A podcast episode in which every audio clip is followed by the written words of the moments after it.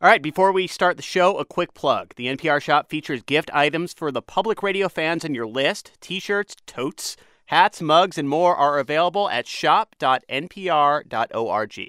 And if you need to stock up on podcasts for your holiday travel, NPR's Pop Culture Happy Hour teamed up with Lauren Ober from The Big Listen, the broadcast about podcasts, to tell you about some of the best episodes of 2016. They've got highlights from shows, both big and small and the scoop on some of the best newcomers of the year. Find our Great Big 2016 crossover episode on the Pop Culture Happy Hour podcast feed at npr.org slash podcast and on the NPR One app. All right, here's the show.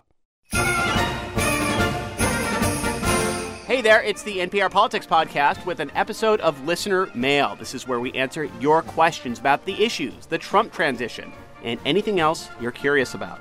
I'm Scott Detrow. I cover Congress. I'm Tamara Keith. I cover the White House. I'm Danielle Kurtzleben, political reporter. And I'm Domenico Montanaro, political editor. Domenico, you were a little excited about the jingle bells. I like the jingle bells. It's Yeah. great. It's Although a nice touch. at first I was wondering if it was my puppy that had gotten through the uh, fencing around the Christmas tree to grab the stuff off the tree again. Has that been a thing? It's been a thing. How's that going? Baby Gate's coming in handy again. I had to pull the baby gate out of the attic to put around the Christmas tree. You know what's just as exciting as thinking about puppies and Christmas trees?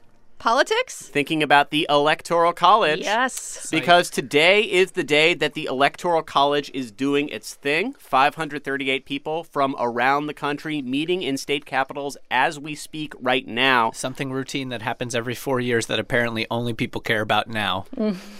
That's what we're going to get into in a second because uh, we have been getting a ton of questions about this, and the amount of questions that we've been getting in this really pales in comparison to the questions or emails or pleas or threats that have been going to the electors themselves. This is basically a formality every other election, isn't it? And most likely this election. Yeah, I mean, it's not going to overturn the outcome of the election, uh, certainly not. Uh, but you have seen uh, liberals in particular writing lots of letters to these electors saying that they need to vote their conscience, that they should change what their state had decided to do and uh, go against voting for Donald Trump in particular. Now, that's most likely not going to happen because as these folks are picked, these are state party activists for the most part. Uh, there was one guy uh, in a story that we profiled recently who's a former state representative from Arkansas said that he's been deluged by all of these.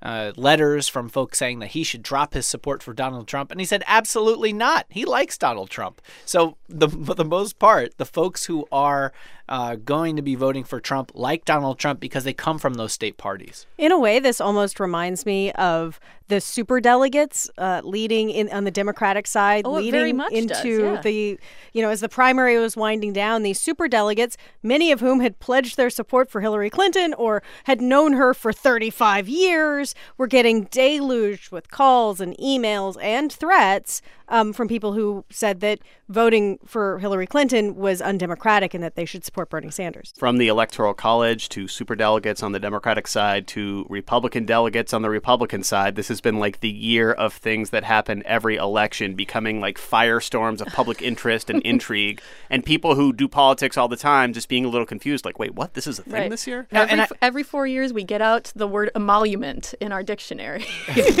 okay, that's not true. This year we No, do this that. way we do. Uh, I'll make one point for all of the liberals who are trying to write to Donald Trump electors and say that they should overturn their uh, vote. The only one that we've seen change their vote so far today and very early on uh, in people coming through is a person who's supposed to vote for Clinton actually vote for Bernie Sanders He's from Maine. This from elector. Maine, David Yeah. Bright, who said that uh, he's not a Clinton elector, he's a Democratic elector, and I do not represent Democrats all over the country. I represent the Democrats in Maine. I cast my vote for Bernie Sanders, not out of spite or malice or anger, or as an act of civil disobedience, says he means no disrespect, etc., but he thought that Bernie Sanders did a good job organizing. So it's noon on Monday. Many more electors are going to be casting their ballots. The rest of the day, uh, several states have voted already and we're taping, but we will round up all of that. We'll see if there are any more rogue electors, and we will talk about that in the weekly roundup coming out in a couple of days. We're also going to talk about NPR's exit interview with President Obama. That's been airing on Morning Edition in chunks throughout the week. We've also got a full video posted at npr.org. And we should just note before we continue that as we're taping this, there's been news that the Russian ambassador to Turkey was shot and killed by a gunman at an art exhibit opening in Ankara, the country's capital. We'll follow that story and the U.S. reaction to it, and we'll have the latest on any political implications in our episode later this week. That also goes for the news out of Berlin this afternoon, where a truck drove through a Christmas market, killing at least nine people. A lot of news today. Of course, keep up with NPR's coverage of that at npr.org and on your local public radio station. Let's get to our uh, first question. It's from Kaylin from Fort Collins, Colorado.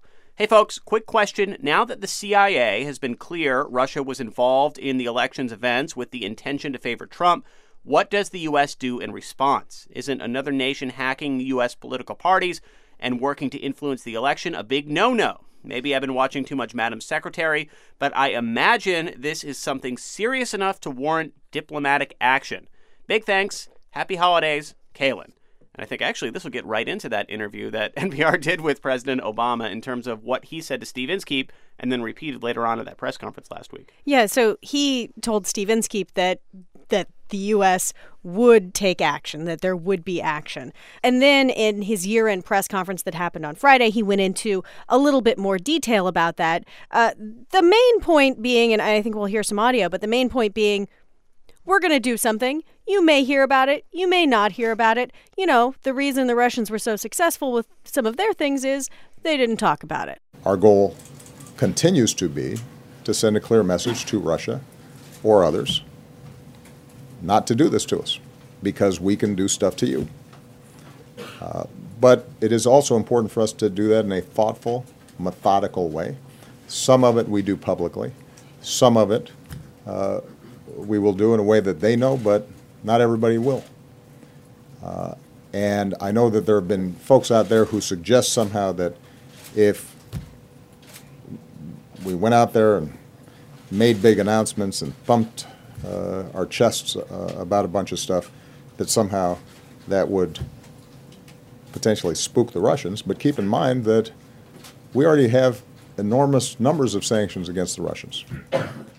He is president for exactly one more month as of today, and uh, the next president has not acknowledged Russia's role in this at all. In fact, he's uh, he's pushed back against that argument many times, including the uh, the infamous statement that, that maybe this was just a 400 pound guy in New Jersey. So President Obama is on one hand talking about steps that they're going to take, but like he's kind of on the clock, isn't he? Yeah, and as Lindsey Graham joked, if it was a 400 pound guy, he's a 400 pound guy in Moscow.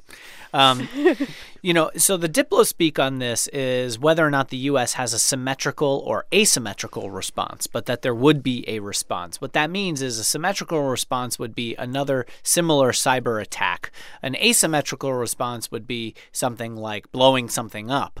Uh, you know, you know, throw a rock through my house and I burn your house down. You know, that's asymmetrical. You know, so we'll see what the U.S. does. And as Tam noted, it'll either be seen or not seen, uh, some of which may be public, as the president said, just to, to show that the U.S. has done something, and uh, much of it very well may not be. All right, so up next is Ralph in New York who writes How come Hillary Clinton's margin of victory in the popular vote continued to climb even three plus weeks after the election? Does it take that long to process absentee votes? How many additional votes have been tallied since November 9th? Thanks, Ralph. So since election day, Hillary Clinton has gained 5.9 million roughly votes up to right now around 65.8 million. Donald Trump has gained nearly 3.3 million votes. He is up to around 63 million. And clearly, that gap between Hillary Clinton and Donald Trump has grown wider and wider. She now leads him by around 3 million votes. Now, the reason that it takes a while to count votes um, one is provisional ballots. You have a lot of people who show up to their polling place and maybe their name's not on the rolls. Maybe there's some sort of question about whether or not they get to vote, whether or not they are um, in good standing to vote. So uh, they get a, what is called a provisional ballot, they fill it out, and then afterwards, their eligibility to vote is checked. There was this great story out of California that a, a reporter at one of the stations out there did. Uh, California is the state that has like taken the longest and has this big trove of Democratic votes. And yeah, it's the reason Hillary Clinton's vote has expanded so Right, yeah. widely. and and apparently people in California there's a lot of vote by mail in California because it's no fault absentee they're encouraging people to vote by mail and apparently a lot of people in California sit around with their coffee cups s- right filling out their ballots and getting coffee on their ballots which caused among other things but you know those latte sipping Californians as President Obama called them recently um, What do you mean? Like you can't tell who they voted for Well, necessarily? the optical scan machine is like, what is this? Is this Oh. a check mark or is this a latte? No, even better. Uh, that, by the way, that reporter was Ben Adler. Just Yes. to give a shout out, credit where credit's due. There is a great bit where also they talked about people getting jam or jelly, like uh, on their ballots, and it's sticking up the machine. I get that. I, when I lived in California, I filled in my mail-in ballot at my kitchen table, and You I don't think I spilled. it. Yeah, because it's so long. You can sit there, you can look things up. Remember It's there were- the, the sample ballot was like hundreds of pages oh, long. Oh, I like- forgot about the whole song California, and man. everything. You hated the song. But I didn't hate the song. But I forgot that. We, yes, it's a very All right, long next ballot. question is from Chris in New York City, and Chris recorded this question. So let's take a listen. Hey y'all, this is Chris in New York City. Hey, Chris. I just want to say thank you so much for what you brought to us over the last few months. It has genuinely made a big difference in just my sanity. I want to see if you could answer this question. Do you know any embarrassing stories or funny anecdotes from within the campaigns that maybe you weren't really supposed to talk about during the election, but now that it's over, you can tell us? I'm sure you guys have heard some funny stuff, and I would love a good laugh. Thanks so much. Anybody want to go first on this one? Do you have one, Scott? It's all off the record. I don't know if this is funny or embarrassing, but I think it was really telling, and it happened uh, on election night. This was early in the night, and early in the night is key. Uh, you and I were sitting, we were at Hillary Clinton's headquarters, and we were sitting there in the little broadcast area that NPR set up. And Senator Claire McCaskill of Missouri came to sit down to talk to our program. And as she was ready, getting ready to get on, um, her cell phone rang, and she picked up the phone and she said, "Can I call you Mr. Vice President elect yet?" Um, and she was talking to Tim Kaine, and she was talking to Tim Kaine, and was really feeling confident. She called him Mr. Vice President. She said she was so proud of him. You know, she told us this when she got off the phone. And I think that to me, and you know, that just kind of got lost in everything else that happened that night. And that to me was such a, a, a clear sign of how confident Democrats were feeling early in the night before Florida got away from them and before everything else got away from them. So um, I don't have one that is that good, or I don't know. It's not that revealing. And again, it's it's Clinton because I was covering the Clinton campaign. At some point, the campaign's Brooklyn office acquired some of those hoverboards Oh no. because hoverboards were like all the rage for a short period of time and people were like riding hoverboards all around the office and having a great time but then like as with all stories with hoverboards eventually like it doesn't always end well because hoverboards In a crash or a fire. there was no fire basically someone in the campaign had to finally say guys we're taking away the hoverboards Moving on, we've got a question from Rob in New Mexico, who writes Donald Trump has been picking people for cabinet positions like Secretary of State and EPA Administrator. However, most of those positions require Senate confirmation. Will those appointments be confirmed by the time Trump takes office on January 20th? If not, who's in charge of those departments and agencies in the meantime? Thanks for doing the show. And yes, I do regularly donate to my local NPR station, KRWG. Shout out to KRWG.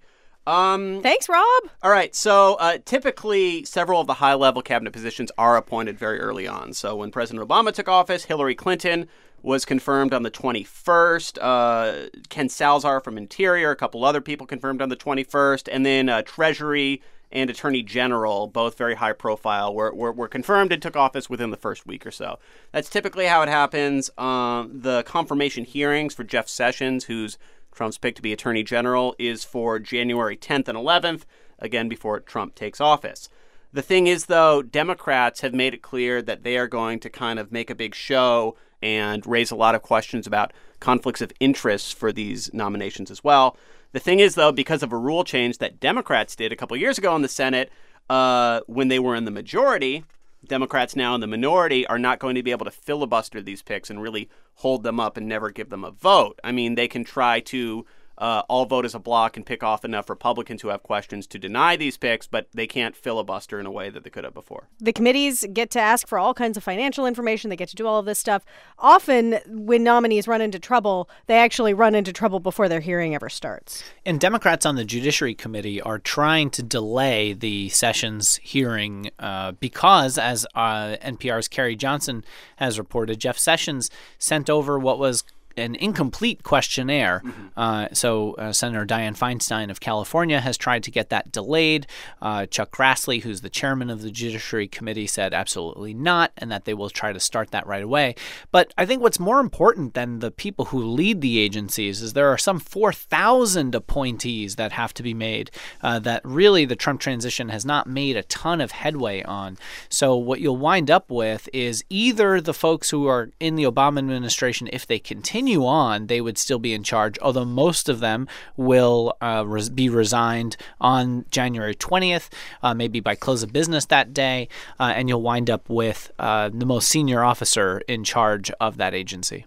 Thank you, Rob. And again, thanks for donating. Um, up next, a question from Bruce, who has a bunch of questions about Trump and his campaign money. They are How much did he raise? He pledged early on that he was using his own money. In the end, was that true?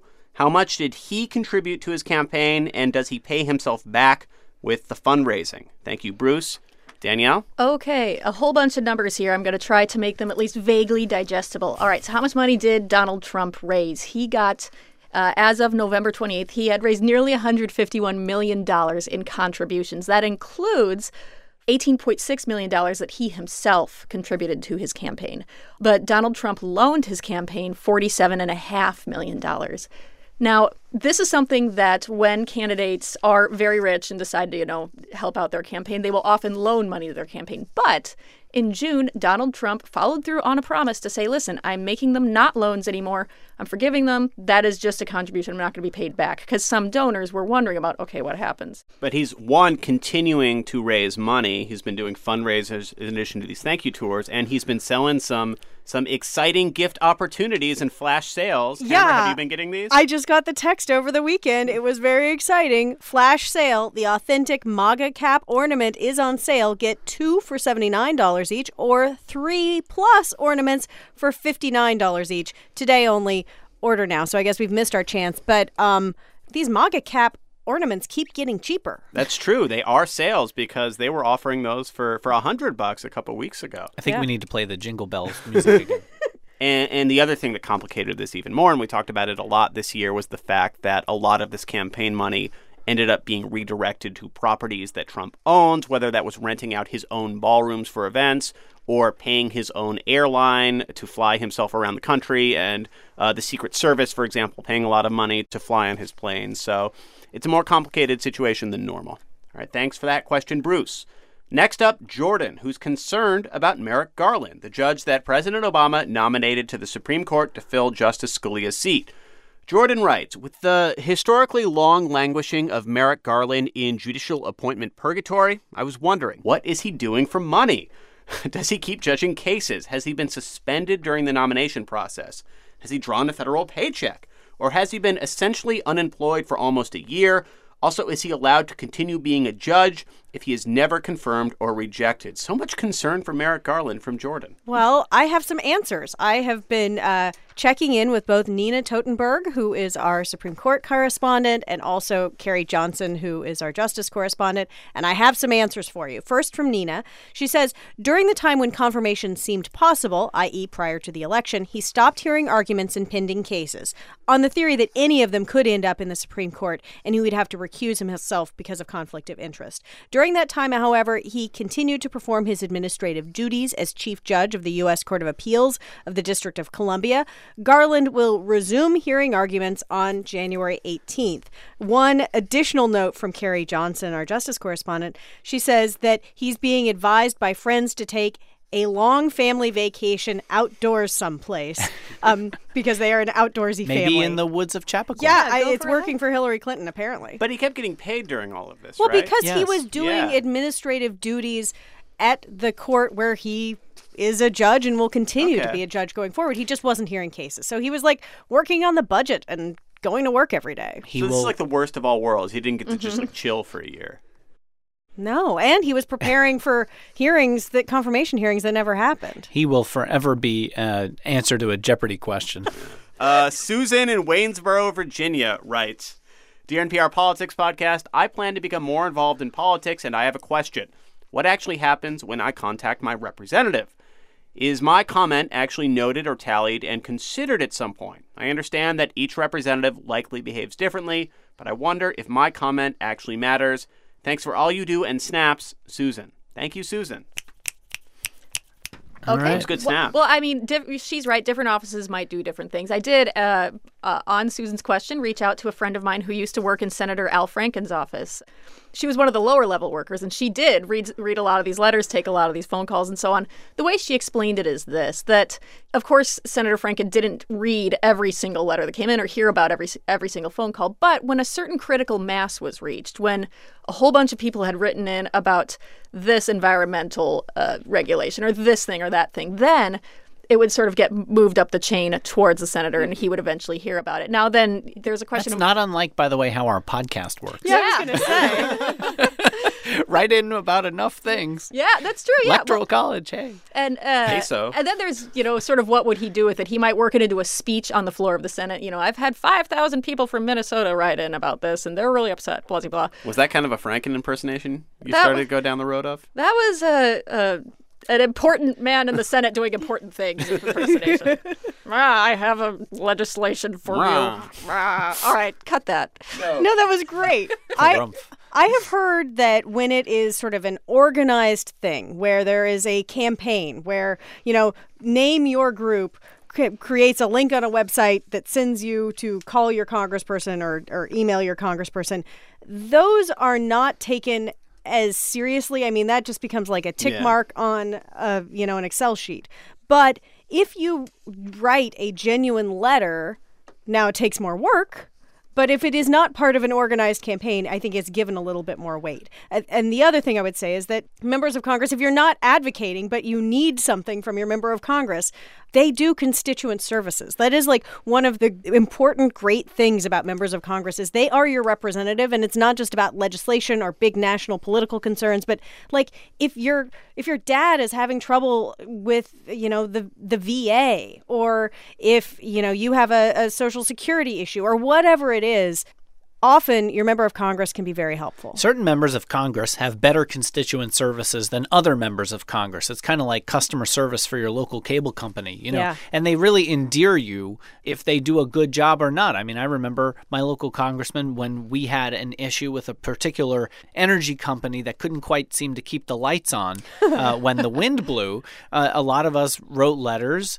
and this congressman who had some clout created a subcommittee and had hearings and brought the CEO of that particular energy company in, and they actually made a whole host of changes, even without any kind of legislation happening, but because they were they felt public pressure to do so. So you're saying you got better customer service than you usually get from the local cable company? I'd say, well, Yeah. that's probably true. Yeah, Yeah. that's right. Next up is Matthew with a recorded question about a few of Donald Trump's most vocal supporters. Hey y'all, my name is Matthew and I am from St. Louis. And my question is in regards to Rudy Giuliani, Chris Christie, and Newt Gingrich. It just seems strange to me that those three jumped on his bandwagon at a very early stage, and yet those are the three who seem to not have any place to live in this uh, presidency. Yeah. Yeah. Womp womp. Sometimes loyalty isn't rewarded.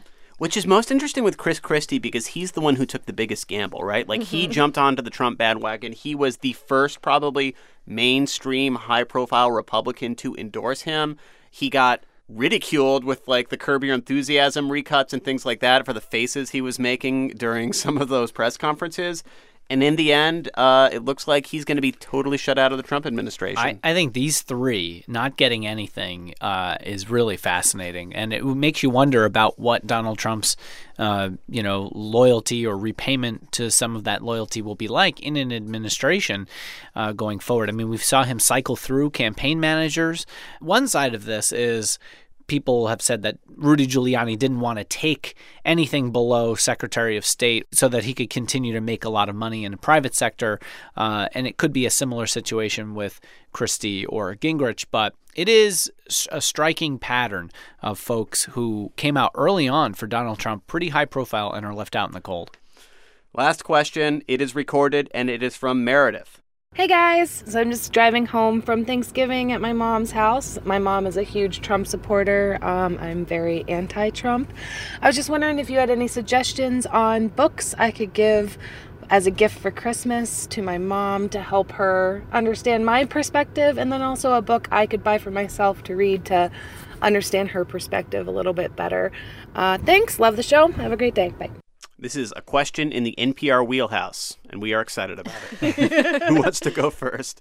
Well, Tam has a book here on the desk. I guess feel that like means I have ready. to go first, Yeah. right?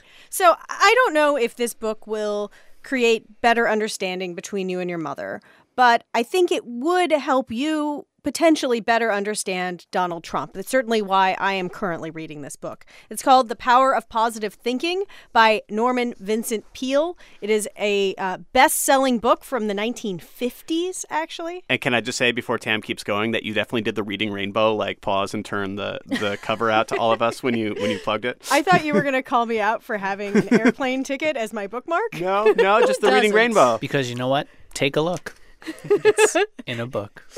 Oh my gosh. Um, so, yeah, this book was uh, first uh, written in 1952. Um, it hasn't really been updated, so some of the examples are a little. Um, dated but norman vincent peale was the pastor at the church that donald trump attended um, with his family when he was growing up and it's it's a book about well the power of positive thinking but i think it does give some insight into sort of the, the thinking of the president elect uh, and how he sees the world. Um, one quote in this book that stood out to me as, I, as I've been reading it here it says, Attitudes are more important than facts. That is worth repeating until its truth grips you. Any fact facing us, however difficult, even seemingly hopeless, is not so important as our attitude toward that fact. And I think Donald Trump believing that he was going to win in the face of people saying he wouldn't, or uh, Donald Trump saying he has won the popular vote in the face of numbers saying that he hasn't. All of those things, I think, sort of fits with this philosophy.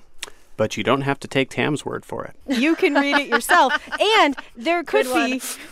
There could be, you know, the added side benefit of it's sort of a self-help book, and maybe we could all use a little self-help. Uh, I've got I've got another one on the Trump side. Um, it's by S.L. Price, who is a phenomenal Sports Illustrated uh, feature writer. He just writes like some of the best sports writing in the world, I think. He wrote a book that came out this year. It's called Playing Through the Whistle, and it's all about uh, a town in western Pennsylvania called Aliquippa. That was um, kind of a rise and fall 20th century town where it became it was like a company steel town and it got built up and it built up and it was just one of the biggest steel mills in the country just cranking out steel going all over the place. And then of course that industry shifted gears and changed and some of the work went overseas and some of the work got automated and kind of the rise and fall of this town that's kind of really in the Trump wheelhouse. In terms of the storyline that Donald Trump talked about all year about how you know, we used to make things in this country. This country used to be great. What happened to it? So I feel like he's talking about the Aliquippas of the world, and this is kind of a history of this town in the 20th century. And the reason he wrote the book is that even as Aliquippa's footprint has shrank and shrank and shrank, it's still this sports powerhouse, and it still sends people to the NFL all the time. It has continued its football dominance even as the rest of the town has faded. Hmm. Can I just say this is all making me really intellectually tired? Like, I mean, the entire election season, you know, the trying to make sense of understanding, uh, you know, get. uh, Frankly, I think what a lot of us could use is a break from politics in Oh, many yeah. ways, and I think you'd probably be better off reading something that didn't have anything to do with politics. That you could use a different part of your brain, and you know, just sort of shift gears. Uh, NPR has a great uh, feature on its website to kind of push you to uh, more than 300 books that you could pick from. Choose one of those for the holidays. It's called the usually Book the Concierge. book Or- concierge. Or go to the movies. Go to the movies, Go take see a hike. Arrival. It's really good. I, you know, or Rogue One. It's something. Yes. La La Land. Watch Ryan Gosling and Emma Stone be cute for a couple of hours. Manchester by the Sea is uh, is nice too. Did you see it? No, I want to see it. We just turned into pop culture happy hour. I like Lots, this. lots of entertainment options. All right, we got to wrap this up. But before we go, a shout out to Claire at the BBC in London, who wrote us to say that they've enjoyed our work here this year. Right back at you, Claire. She also added, being British, I'm not one to go on, clearly, but may I just add one more thing?